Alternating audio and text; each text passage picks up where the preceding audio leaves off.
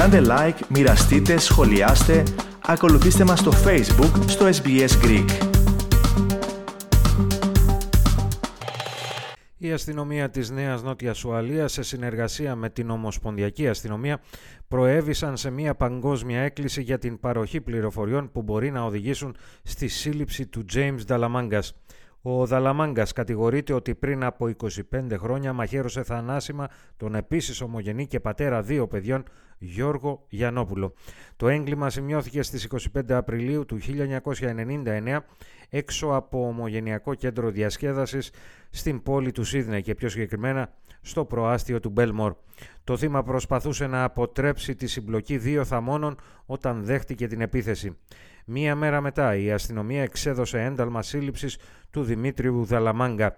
Επιπλέον η αστυνομία τον αναζητούσε και για μια υπόθεση που είχε εκτυλιχθεί δύο χρόνια πριν. Πιο συγκεκριμένα για τον πυροβολισμό και θάνατο ενός ακόμη ομογενούς του Τιμ Βουκελάτος. Το θύμα εργαζόταν ως φρουρός ασφαλείας σε νυχτερινό κέντρο διασκέδασης και είχε βρεθεί νεκρός μέσα στο αυτοκίνητό του φέροντας πέντε τραύματα από πυροβόλο όπλο. Ο Δημήτρης Δαλαμάγκας διέφυγε στην Ελλάδα, όπου και πιστεύετε ότι παραμένει. Παρά τις επανειλημμένες προσπάθειες έκδοσής του στην Αυστραλία, δεν έχει επιτευχθεί ακόμη ο εντοπισμός και η σύλληψή του. Επισημαίνεται ότι βάσει του ελληνικού δικαίου το αδίκημα της ανθρωποκτονίας παραγράφεται μετά την παρέλευση 25 ετία. Επομένως, έχουν απομείνει μόνο 15 εβδομάδες προτού επέλθει η παραγραφή. Οποιοδήποτε είτε εδώ στην Αυστραλία ή στο εξωτερικό διαθέτει πληροφορίες σε σχέση με τον James Dalamangas καλείται να επικοινωνήσει με την τηλεφωνική γραμμή Crime Stoppers στο 1-800 333 000.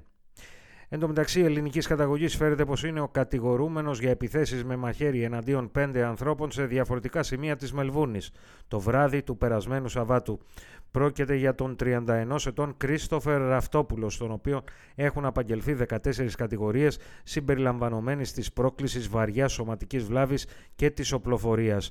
Ο Ελληνοαυστραλός φερόμενος δράστης, κάτοικος του προαστίου Μέλτον, σύμφωνα με τις δημοσιογραφικές πληροφορίες δεν συνεργαζόταν με τις αρχές, αλλά ούτε και με τον συνήγορο υπεράσπισης. Η δικαστής διέταξε τη διενέργεια εξέτασης ψυχικής υγείας. Ο κατηγορούμενος συνελήφθη κοντά στο σιδηροδρομικό σταθμό της περιοχής South Yarra λίγο μετά τη μία τα ξημερώματα της Κυριακής. Οι επιθέσεις οι οποίες έγιναν μέσα σε ένα διάστημα τριών ωρών ξεκίνησαν στην περιοχή South Bank, στην οδό City Road κοντά στο King Street, γύρω στις 9 και 20 το βράδυ, όταν ο ύποπτος μαχαίρωσε στον κορμό του σώματος και στο πόδι έναν 28χρονο άνδρα. Τα τραύματα ευτυχώς δεν απείλησαν τη ζωή του θύματος.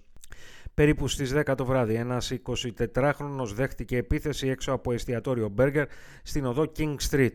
Το θύμα επίσης μεταφέρθηκε στο νοσοκομείο έχοντας τραυματιστεί ελαφρά στο πόδι. Στη συνέχεια λίγο πριν τις 11 το βράδυ ο φερόμενος δράστης φαίνεται να ξαναχτύπησε εναντίον ενός ζευγαριού αυτή τη φορά, μίας γυναίκας και ενός άνδρα ηλικίας αμφότερη 31 ετών στην περιοχή St. Kilda East στην οδό Dandenong Road. Η γυναίκα η οποία δέχτηκε πολλαπλά χτυπήματα από το μαχαίρι, τραυματίστηκε σοβαρά και νοσηλευόταν σε κρίσιμη πλην όμως σταθερή κατάσταση. Η υγεία του άνδρα δεν ενέπνεε ανησυχία αν και τραυματίστηκε σοβαρά στο χέρι.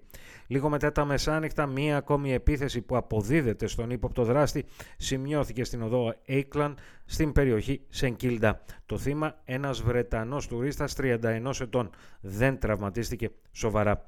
Όπως σημείωσε ο εκπρόσωπος της αστυνομίας αρχιφύλακας Detective Andrew Ayers, πριν τις επιθέσεις δεν είχε προηγηθεί κάποια συμπλοκή ή διαπληκτισμός και τα θύματα ήταν εντελώς ανυποψίαστα περπατώντας αμέριμνα στο δρόμο.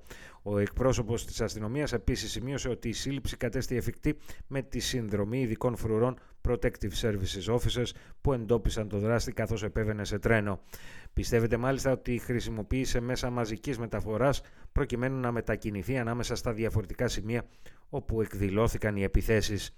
Η αστυνομία, αν και δεν γνωρίζει το ακριβές κίνητρο του ύποπτου δράστη, έχει αποκλείσει το ενδεχόμενο οι επιθέσεις αυτές να σχετίζονται με τρομοκρατία. Θέλετε να ακούσετε περισσότερες ιστορίες σαν και αυτήν; Ακούστε στο Apple Podcast, στο Google Podcast, στο Spotify ή οπουδήποτε ακούτε podcast.